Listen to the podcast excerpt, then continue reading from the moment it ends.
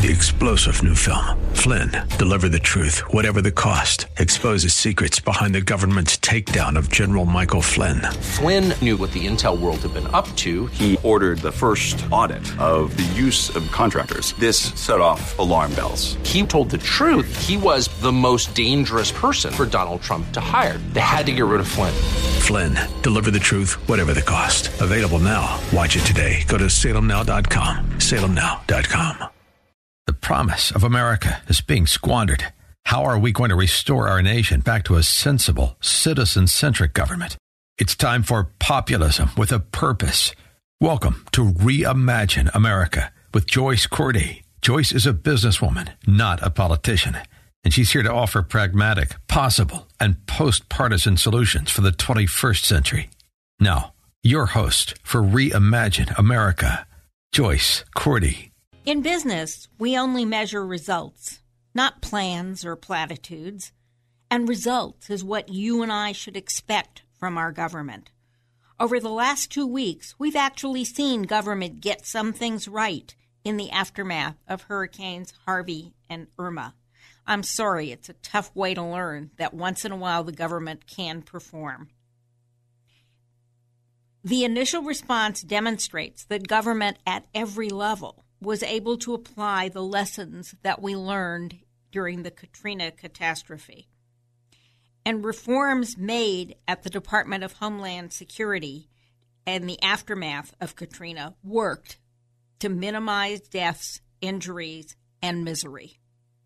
Congress and the President took a break from their culture of confrontation just long enough to quickly pass emergency funding to deal with an unprecedented natural catastrophe. Two Category 4 5 hurricanes within a space of 10 days. But what struck me the most while watching the events unfold on television and the moments recalled dramatically during the hand in hand special on television Tuesday evening was how Americans came together in moments of crisis. In Texas and in Florida, $44 million was raised around the United States in just two hours. People saw the need and they didn't hesitate.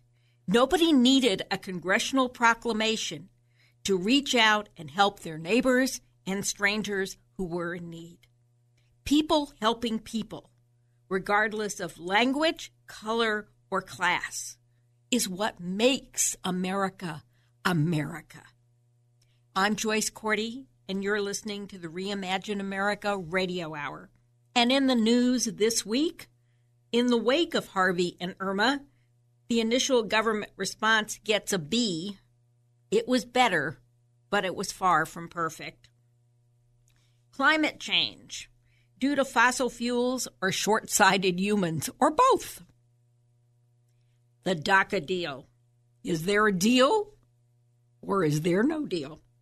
And the devil, ladies and gentlemen, is in the details.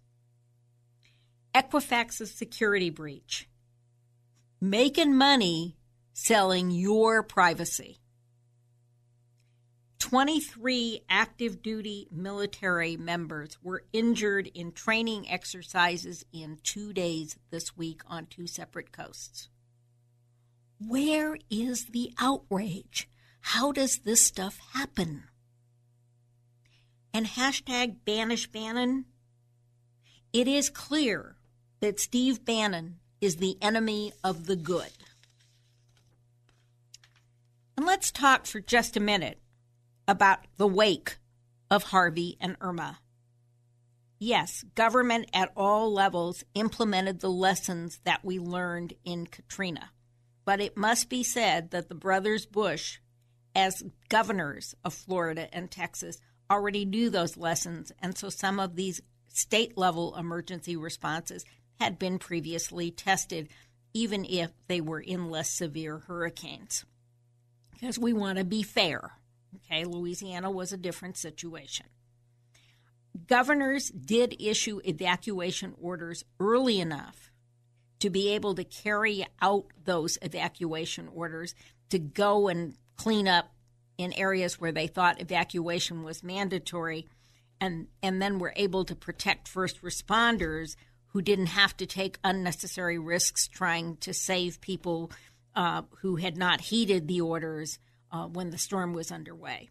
And so I think that's a, a big step forward. Governors worked with the Red Cross and others to open shelters in anticipation and not reaction to the storm. So consider the contrast to the desperation we saw on television in the aftermath of Katrina in New Orleans. People were able to bring their pets with them to shelters, and that was a major problem during Katrina, and it cost lives. So it's a lesson that we've learned. Shelters were equipped.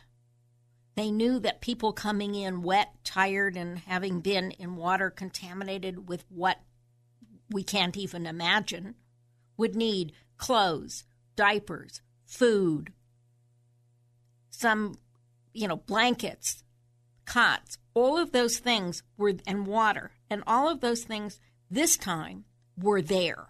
They were there in advance. So people may not have been comfortable, but they were safe. They knew they were secure, and they could comfort one another. There are great pictures on television of groups of people thrown together in these shelters, strangers gathering to sing spirituals. But that is in the United States, in the southern states of the United States, where neighbor being neighbor is still more traditional than it is, let's say, here in California, where the natives like me uh, still know how you, you know, still have friendly relationships with my neighbors, but there are lots of people around us that we don't know because they don't have that open, um, embracing, hi neighbor kind of of background that that we bring um, kind of naturally, and that is true nowhere as true as it is in the southern states. But governors called up members of their National Guard units in anticipation of, of the hurricane and not waiting uh, till after it had begun. Um, they put units on standby. In Texas, they eventually activated every single member of the National Guard. And that meant that they could go immediately after the storm into search and rescue, which has proved essential in both states. FEMA prepositioned supplies and personnel so that they could support those initial relief efforts. Big change from what happened in in Katrina. And the Coast Guard was there. The Coast Guard was on site they were ready. They were able to go out even in the aftermath and the waning hours of the back end of the storm and begin to do the search and rescue that did save lives, especially in Texas. Nature contributed to making all of this successful in Florida by changing direction slightly and missing uh, a direct hit on uh, Naples and Tampa Bay. If Tampa Bay had experienced a 15 foot surge, I think we'd be telling a different story. But it didn't happen. And I have friends who live in Tampa, and um, they say they'll be drinking the water they had stocked up for a couple of months to come. So uh, we're glad that everything worked out the way that it did.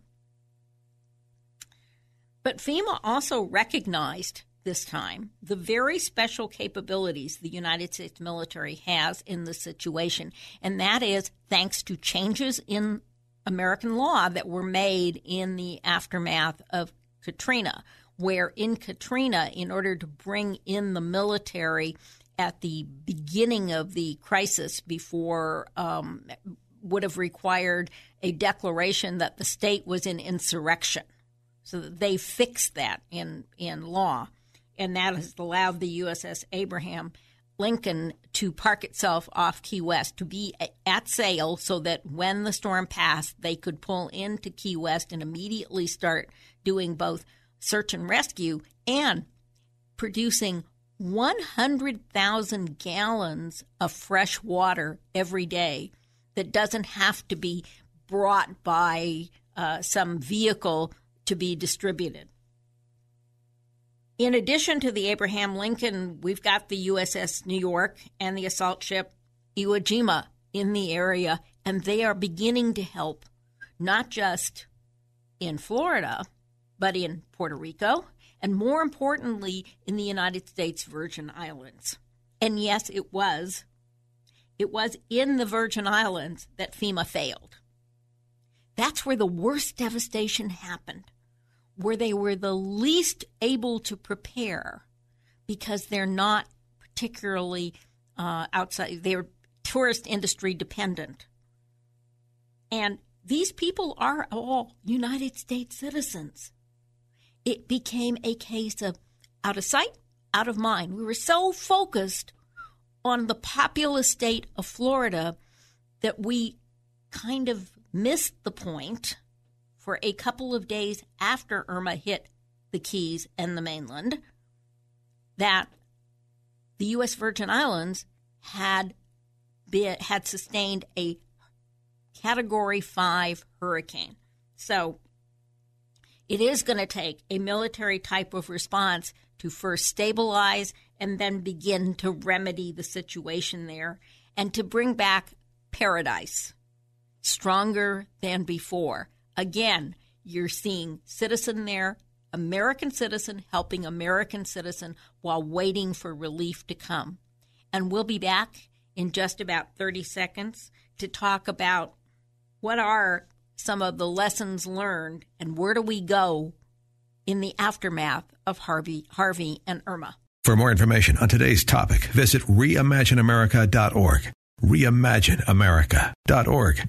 Now, back to Reimagine America on 860 AM. The answer. Before the break, we were talking about hey, what went right with, in the in the aftermath of Harvey and Irma how much better FEMA's performance was than it was in the last catastrophic hurricane, Katrina. But now we got to kind of look forward. Now, um, EPA director or administrator uh, Scott Pruitt this week said this was not the right time to talk about words, to use words like climate change. But you know what?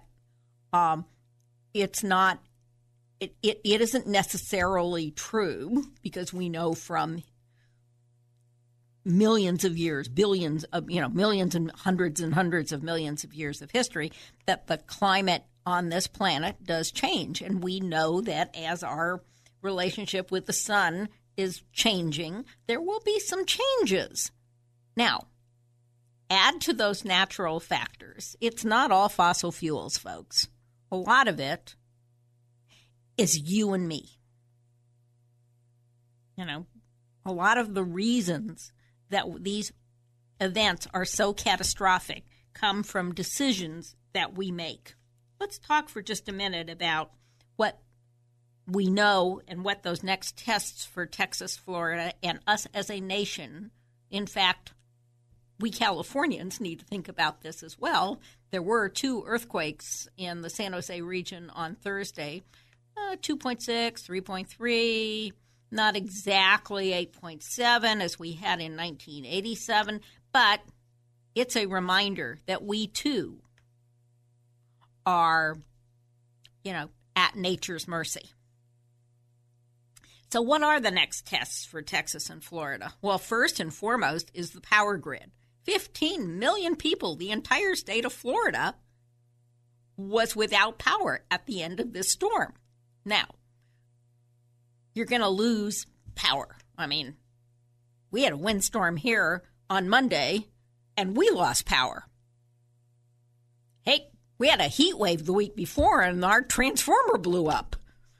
It was noisy and it was hot and it was not fun. But the power grid, the power grid in the United States is an issue because power in situations like Florida, where it's hot and humid, and it's going to be that way for some time yet, power can be the difference between living and dying in these situations. There are eight people dead in a Florida nursing home. That, ladies and gentlemen, is a crime. When there's a hospital a couple hundred feet away with power, and you have elderly people who are probably mostly Medicare double, you know, Medicare, Medicaid double eligibles, that you don't think you should spend the extra bucks that the hospital might charge you in that emergency to move those patients to somewhere where there would be air conditioning, that's criminal. And I think that's what the state of Florida is going to find. But if 15 million people without power at the end of a storm, which we can predict could happen again next year, if that doesn't move us in the direction of an infrastructure renewal program, then nothing will. We have to learn the lessons of this hurricane, starting with the need for smart, rethought power grids. Power grids are susceptible to weather, they are susceptible to cyber, they are susceptible, God help us, to somebody blasting off an atomic weapon in space. So it's a first and foremost that Congress, the president, the 50 states need to work with the public and private utilities around the country to redevelop, modernize, and harden our electrical grid because electricity is life and death in these situations. But there are other lessons that we can learn from these hurricanes, and it starts with building codes. So if you were watching the pictures, you can ask the question fairly why did Charleston fare better than Jacksonville? Both were flooded. One had major dislocation of people, and the other one had inconvenience. Well, Charleston builds into their building codes anticipation of what the worst could be. So there are more pilings, more stilts. The water can rise. It may go into your basement. It might go into your substructure, but it doesn't come up into your home. Because the threat in Charleston is historic. They've had a number of hurricanes that have hit them, a number of winter floods. Um, a couple hundred years of history says you can anticipate flooding in in um, Charleston, and so they build for it. In Jacksonville, where they should anticipate it because they're right on the ocean and they're in Florida, and Florida has hurricanes every year, it's not built in to their building codes. And so you saw apartment buildings, first floor apartments in apartment buildings that are built right on the Johns River flood. They're gone. They're completely destroyed. I suspect that it would be hard to live in the second or third story of those buildings at this point. And that was because, simply because, they didn't build in the anticipation that they could someday experience five feet of water. In the rebuilding, the city of Jacksonville, the state of Florida, the city of Houston, state of Texas, and the United States, who manages the flood insurance program, need to build in the anticipation that flooding can occur. I'm Joyce Cordy, and you're listening the, to the Reimagine America radio hour. And let's talk for just a moment about how nature and natural topography play into the aftermath of Harvey and Irma. Because we've got issues there that we've cited of natural topography. Lots of people want to live along a lovely river or overlooking a beautiful beach or have a bigger brick house. But nature has a vote. And to allow developers to ignore topography, weather, history, etc., with lax building codes invites the disasters we've recently seen. In the Keys, there are mobile homes, not modular houses. We're not talking about prefabbed houses, but traditional houses on wheels that are lashed to concrete bases in a known hurricane zone, the Florida Keys. I mean, every time there's a hurricane, the Florida Keys gets whacked. It's like Houston. You build great big brick houses right on top of historic wetland. In either case, I ask you, what could possibly go wrong? And you know, people think government wouldn't let us build this house here if it wasn't safe. That's an assumption which I believe these two hurricanes have now blown up. So it's up to people, to citizens, to demand better planning. We're the taxpayers. Eventually, we are going to pay for a very big part of this, of, of the reclamation or recovery from these two um, terrible events. And we're also going to pay an economic price nationally. So, local, state, and federal government have to take the lessons of Harvey and Irma, plus years of Missouri and Mississippi River spring floods and other parts of the country, and take it all into account. We need to rethink how we do urban planning and development so that we work with nature and not against it. We've got to develop multi uh, modality transportation. You know, gas shortages, gridlock traffic in the midst of an evacuation. What if? What if this hurricane had come 24 hours early? And we, we Californians, had better hope that there's high speed rail service in California before the next big one hits us because we don't have the capacity on our freeways to evacuate an area like the Bay Area. That's also a national security risk if we want to think about North Korea for a moment, which we really don't want to do. But the federal flood insurance program needs to be revamped. You cannot rebuild where you know it is going to flood again. You just have to tell people, I'm sorry. It, we're not going to rescue you. We're not going to rescue your house either. Okay, you're going to have to move to higher ground. And we got to pass a law to prevent multinational corporations, multi state corporations from profiting from natural, natural, natural catastrophe. It's not just the little local quick stop that ch- overcharged for water or or gasoline in Texas and Florida.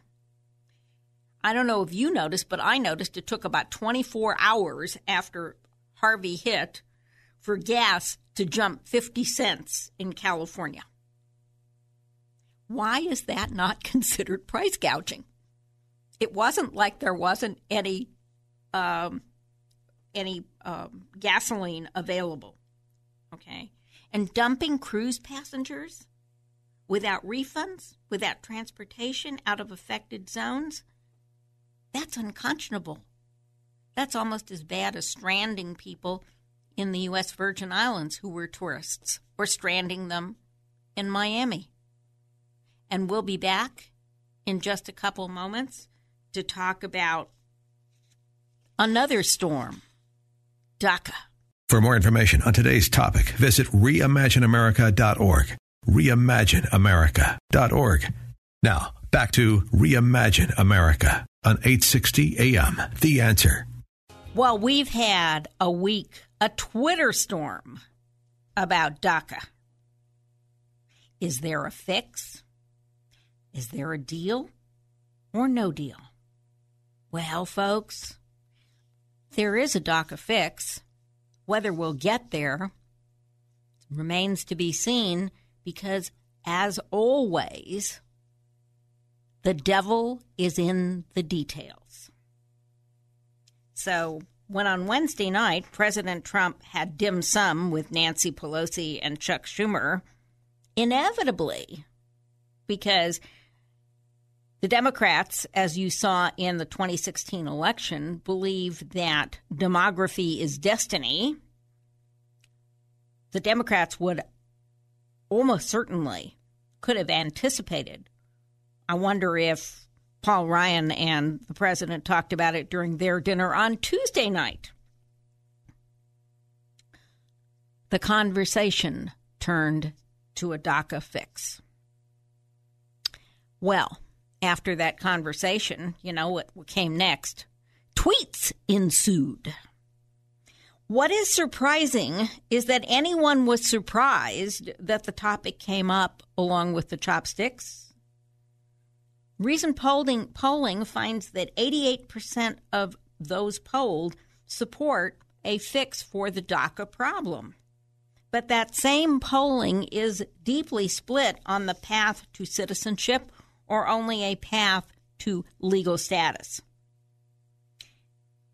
And it shouldn't be nor should there be any surprise that a DACA fix is a unique small piece of legislation, not an opening to comprehensive immigration reform. Now, only Luis Gutierrez, the the Democratic hardliner from Chicago, who is himself a dreamer from the 1986 uh, amnesty, uh, is pushing for DACA as an opening to comprehensive immigration reform. It's not going to happen for a whole lot of reasons. And if you want to know about more about those reasons, about the 1986 Act and why from 2004 to 2017 comprehensive immigration reform efforts have failed in Congress, you can go to reimagineamerica.org and there's lots of information um, on the homepage, and if you do a search about why it is that comprehensive immigration, uh, let's face it, we don't do comprehensive legislation of, of any kind well. The Affordable Care Act is another classic example. But I digress. I'm Joyce Cordy, and you're listening to the Reimagine America radio hour, where we're talking about DACA and the fact that there can be no DACA fix without a correspondent improvement in border security. So, DACA will be a small fix. It's not comprehensive immigration reform. And you know what else? It cannot be an amnesty. It cannot be a get out of free out of jail free card. Okay? The Democrats are not going to be able to pass their open-ended House Dream Act. What will pass is a bill that is time fenced. That means that if you entered the United States as a child before 2007, which is the date in the Obama uh, executive order on DACA, or 2011, the year before the executive order was issued, because remember, there's been several years in between, then we've got something to talk about because one of the absolute prerequisites the Democrats need to remember is that there are more Republicans in Congress in the House of Representatives today than there are Democrats. And even those who are intending to retire have a certain amount of loyalty in terms of who will follow them. And it is axiomatic that there will be no amnesty because the 1986 amnesty of 2 million people brought us 11 million more. So that's a prerequisite from the majority point of view. It's got to be, DACA's got to be limited only to children who came as a part of a family. Between 2004 and 2006, we saw a migration of unaccompanied minors from Central America. You've heard of the gang M13, that's where it comes from. And of those young people who entered the United States unaccompanied, they're not, you can't call them innocent. You can't say they were taken by the hand by their parent and therefore they don't own the sin of illegal immigration. So we've got to limit DACA to those who came here as part of a family.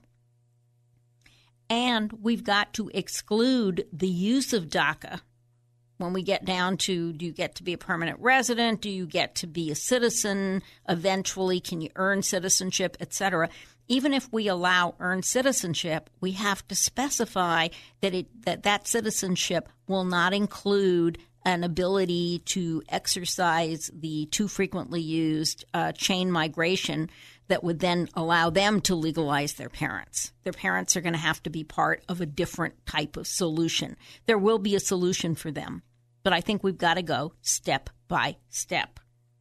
And since the DACA rescission was announced last Tuesday, immediately followed by Republican Senator Lindsey Graham and Dick and uh, Democratic Senator Dick Durbin stepping forward to talk about bipartisan legislation they had entered into the Senate hopper in July.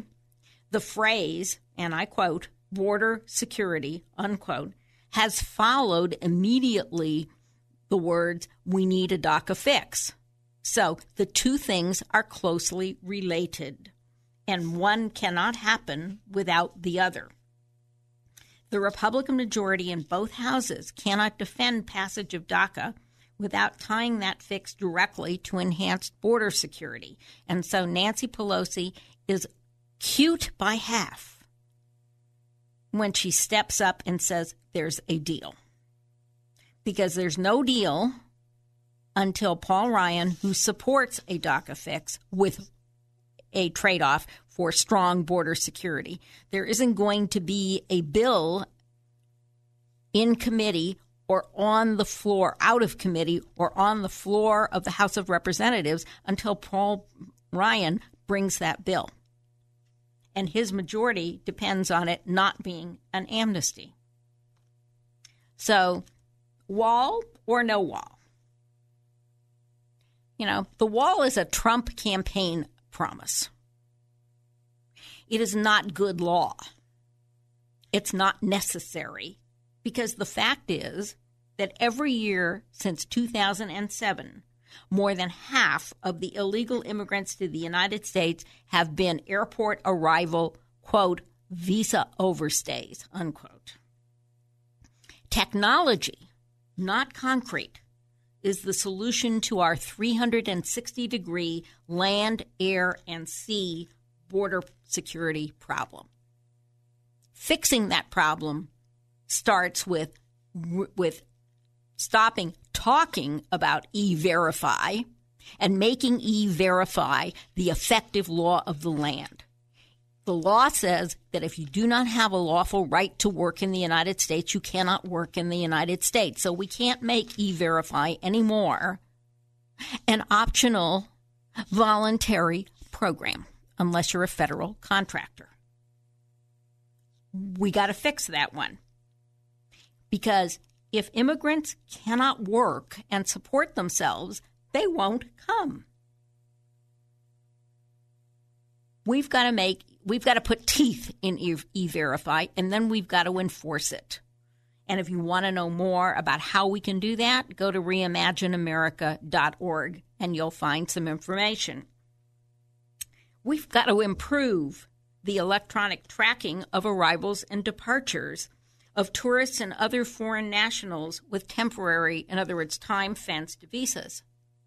We need to use facial recognition software. We need to we take pictures of them when they enter the United States.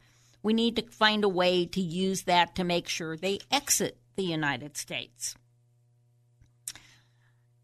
And I wonder whether it would be constitutional or not for us to put a GPS tracker in the passport of a tourist in order to make sure that they do leave the United States when they're supposed to. We've already started using more satellite sensors and drones on the border where fencing doesn't make sense. So there isn't a need for the border wall. But what there is, is there's need a need to work with the states to issue technically sophisticated driver's licenses and other internal identification documents you know when those were first mandated? In 2002, after the 9 11 incident. But that but tying DACA to border security means that we need to have a direct link between the movement from provisional status to permanent residence based on measurable improvement in our 360 degree border security. It's not enough to just pass the law. This time, we've got to link the movement from provisional status to permanent status to the effect that we have actually made an improvement in our border security. And we'll be back in just a couple of minutes to talk about Equifax. For more information on today's topic, visit reimagineamerica.org. Reimagineamerica.org. Now, back to Reimagine America on 860 AM. The answer. I don't know if it got your attention, but it sure got mine when Equifax announced that 184 million American Social Security numbers, along with their driver's license numbers, their addresses, and their credit history, got stolen by hackers, we think from Central Europe. But we're not sure about that. I have checked my Social Security number on the special Equifax Security 2017.com website, and I got a message that says my data wasn't stolen. I have zero confidence in the accuracy of that statement. Even though I think it might be logical, I think that if you are, um, the older you are, the less valuable your social security number is going to be to a hacker who wants to sell your identity because it has less shelf life. Can't get as much for it. But nonetheless, even though I checked twice, I've made an appointment to sign up for credit monitoring and I've frozen my credit you can if you don't know how to freeze your credit you need to go to google and find it and find out there is some really good information it doesn't take very long um, you have to pay a few bucks to do it but i think uh, given the size and the scope of this breach that it's um, the smart thing to do uh, rather than wait for somebody then file your taxes and find out somebody's already filed for your uh, refund But more importantly than and and it's very important that we individually protect ourselves. I'm not for one moment saying that we should sit back and wait for somebody else to do this for us. There has to be a really deep and probing FBI and National Security Agency investigation of what happened. This breach, as as well as the breach of the Office of Personnel Management security clearance database, uh, of the federal government are not just credit or identity or commercial events. They're national security issues. They risk our national security. So we've got to find out who did it, how they did it, and what needs to be done, both technically and legally, to make sure it does not happen again. Remember, there are two other major credit bureaus who have all of the same information and don't tempt these hackers. At the same time, Congress needs to ask some really serious questions about Equifax, Experian, and their and, and the other credit bureaus and their business model. Their demand that they be given vital private information that they hold and use in a private profit making business. While the Consumer Protection Bureau has been really busy over the last six or seven years looking into bank misbehavior, they've paid no attention to what these credit monitoring services do. They haven't even noticed them.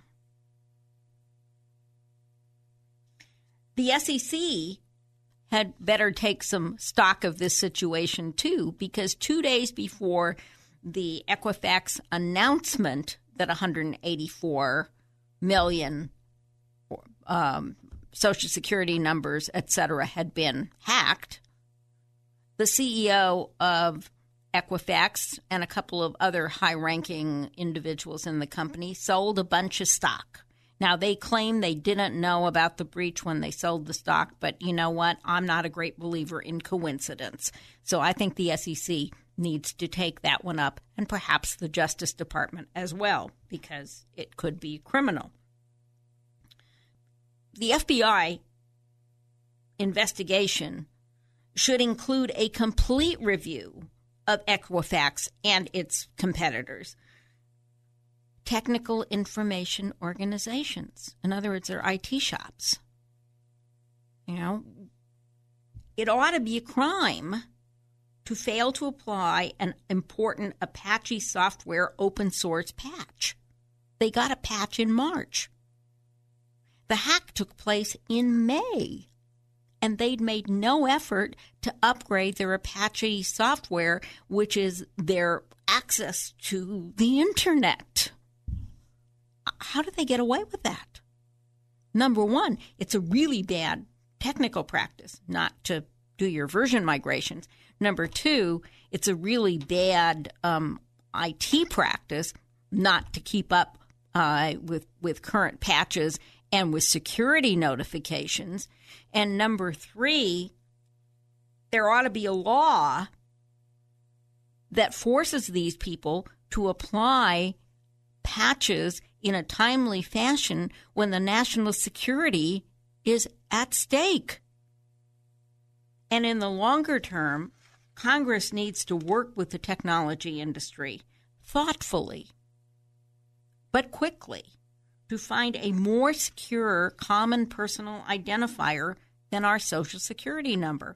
That number has been compromised in so many ways over so much time. And while we're talking about the need for congressional investigations, 23 active duty military personnel were injured in two training exercises this week alone. I'm Joyce Cordy, and you're listening to the Reimagine America Radio Hour.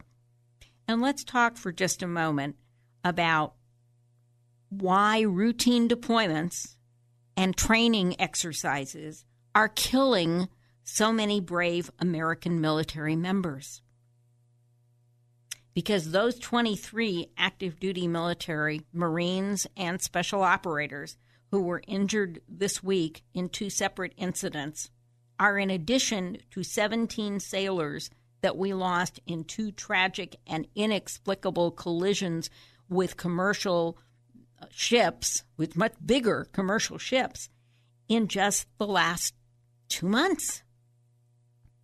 15 Marines were injured it apparent, appears six critically when the amphibious assault vehicle they were riding in burst into flames during a training accident at Camp Pendleton on Wednesday. And it should be noted that the same amphibious assault vehicles, the same type of vehicle, not exactly that vehicle, but the same type of vehicle, played an important role in rescuing thousands of people in Houston just weeks ago. So, how do you explain one of these vehicles on a training mission suddenly bursting into flame and 15 Marines being critically, six of them critically injured, burned?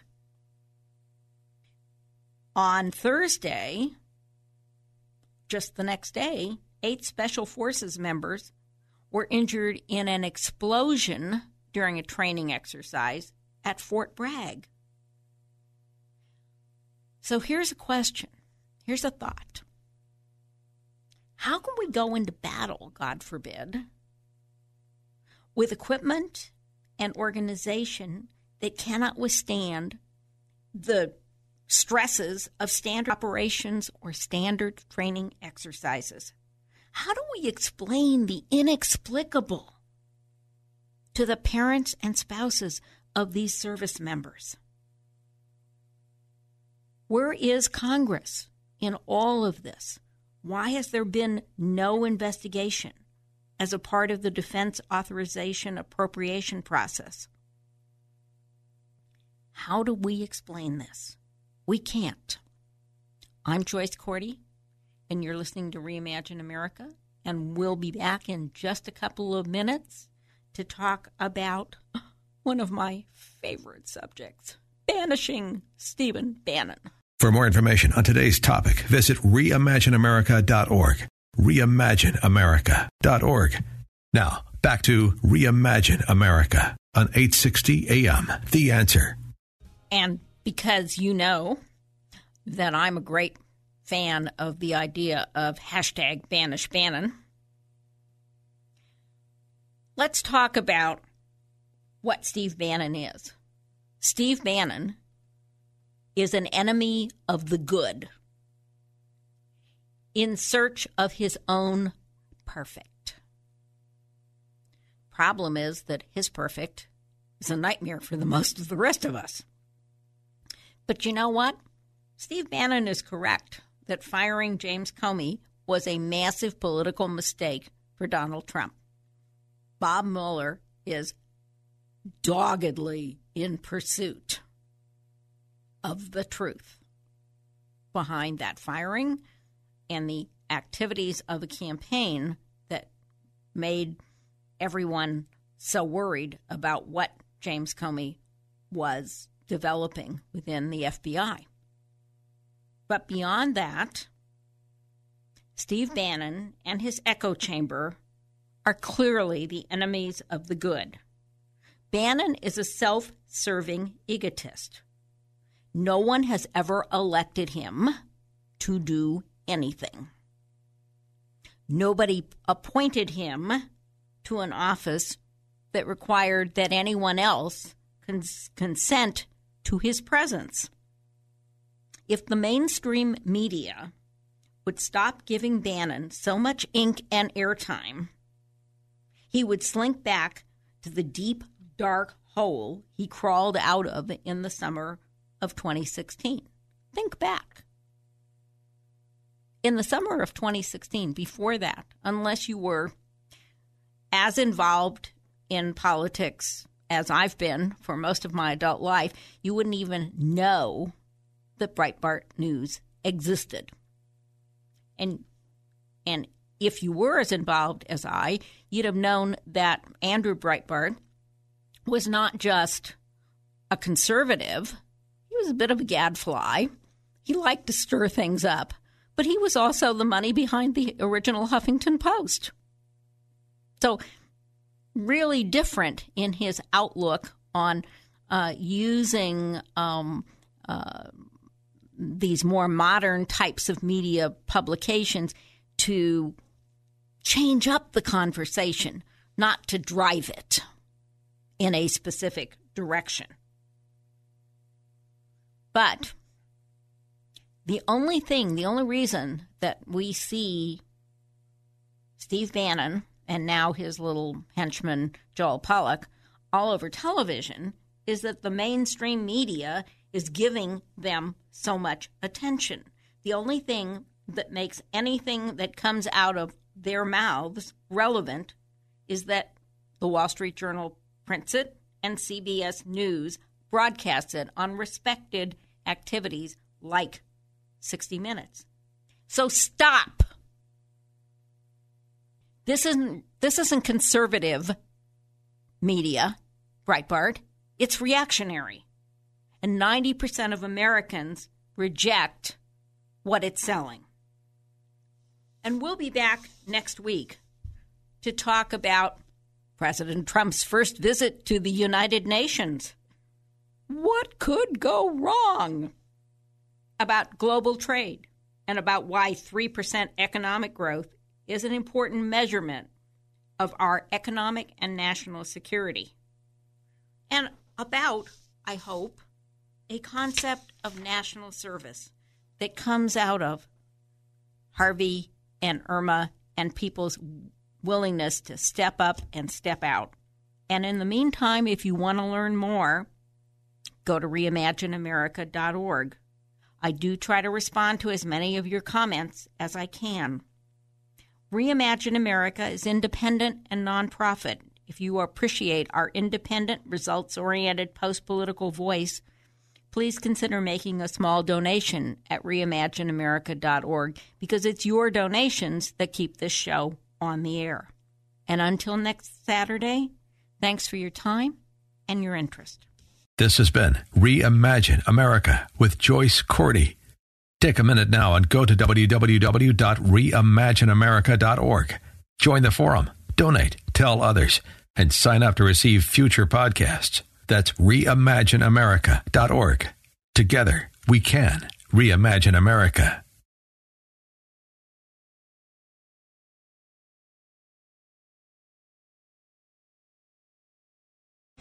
Three star general Michael J. Flynn, head of the Pentagon Intelligence Agency, knew all the government's dirty secrets. He was one of the most respected generals in the military. Flynn knew what the intel world had been up to. He understood its funding. He ordered the first audit of the use of contractors. This set off alarm bells. The explosive new documentary, Flynn, Deliver the Truth, Whatever the Cost, uncovers the facts behind this scandal. Flynn told the truth. He was the most dangerous person for Donald Trump to hire. I find out the worst enemy that I'm going to face in my life is right here in America. They took my assessment and they wanted me to change it. And I was like, I'm not changing it. They had to get rid of Flynn. With in depth interviews, archival footage, and never before seen personal records of the man behind the headlines. I just felt like I was drowning. Flynn, deliver the truth, whatever the cost. Available now. Watch it today. Go to salemnow.com. Salemnow.com.